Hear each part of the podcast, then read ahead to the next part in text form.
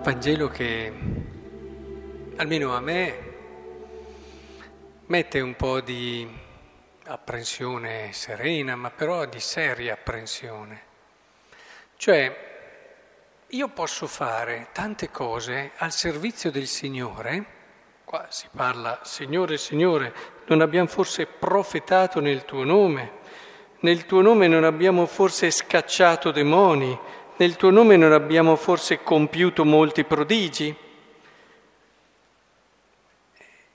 Allora io vi dichiarerò, non vi ho mai conosciuti. Cioè, noi possiamo vivere tante cose religiose, fare tante pratiche, impegnarci, anche fare del bene, eh, delle opere di carità, intendiamoci, quella insomma per certi versi aiuta già di più, ma non conoscerlo. Cioè possiamo avere un bellissimo struttura di vita che però non arriva alla sostanza, e la sostanza è conoscerlo. Ricordate Giobbe, Giobbe uomo meraviglioso, giusto, eh, additato da Dio stesso come un esempio per tutti, però eh, arriva dopo tante prove che il Signore ha permesso a dire eh, io ti conoscevo per sentito dire, ma adesso sì che i miei occhi ti conoscono, adesso sì che io ti conosco, i miei occhi ti vedono, per usare le parole giuste. Cioè, noi possiamo fare tante cose ma non conoscere il Signore. E allora la prima cosa che mi viene da pensare è perché io faccio tante cose. E mi sono fermato, io mi fermo tutti i giorni, sinceramente faccio confidenza, ma tutti i giorni mi fermo e mi chiedo perché. E non sono mai contento del perché del giorno prima e cerco sempre di capire meglio i motivi che stanno dietro al mio agire, perché possono essere tante le motivazioni del nostro agire, eh, di, di tutti i tipi.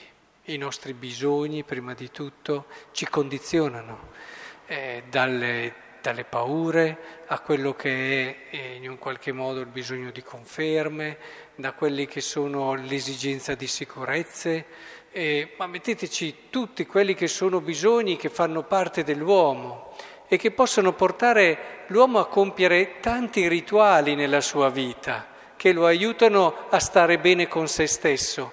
Ma questo non vuol dire essere arrivato all'essenziale, e state bene attenti che proprio tutti questi modi, proprio tutte queste cose non sono così immediate, per questo bisogna fermarsi spesso a riflettere su perché faccio le cose. Sono lì tante volte nascoste, tante volte non così immediate, e ce ne accorgiamo, se siamo bravi, proprio, per continuare col Vangelo di oggi, quando eh, arrivano eh, i terremoti, cos'è che dice oggi, che straripano i fiumi, soffiano i venti e, e si abbattono sulla nostra casa. Allora, quando arrivano delle prove, facciamo degli esempi pratici, uno si impegna, fa del servizio, si impegna, fa tanto, poi a un certo punto arriva che non sono più riconoscenti come lo erano prima, non ha più l'approvazione della gente come lo aveva prima, la cosa si perde nel silenzio più assoluto, addirittura a volte anche l'ingratitudine. E sente che la motivazione viene meno. Eh, questo è un segnale chiaro, che quello che ti ha spinto non era stato il valore in sé del bene che facevi e tantomeno l'amore per Gesù Cristo, ma erano tutte queste cose che hai chiamato amore di Gesù Cristo. È molto facile chiamare amore di Gesù Cristo quelle che sono nostri bisogni, nostre esigenze, lo vediamo nella rigidità che abbiamo a volte nei confronti di chi eh, ci propone qualcosa di diverso da quello che pensiamo noi, lo vediamo eh, da quelle che sono ad esempio tante difficoltà che ritroviamo nel momento in cui arriva una prova, beh allora e, e quindi tutto va in crisi, tutto il sistema, tutta la nostra fede, che poi è una crisi salutare se la viviamo bene, però dobbiamo sempre rimanere attenti a non perdere di vista l'essenziale, andare in profondità e leggere perché facciamo le cose. se le facciamo per amore di Gesù Cristo e basta. Se davvero il nostro scopo è rendere felice Lui, o dirla con Madre Teresa di Calcutta, farlo sorridere, fare un bel, una matita che serva a Lui per fare un bel disegno e renderlo felice, usate tutte le espressioni che conoscete e che i santi hanno usato. Ma se abbiamo chiaro che la nostra vita si gioca certo nella relazione con gli altri, che però non è il termine ultimo. Le relazioni sono fondamentali, tante volte ci aiutano anche a capire meglio la relazione con Dio, però non sono il fine ultimo.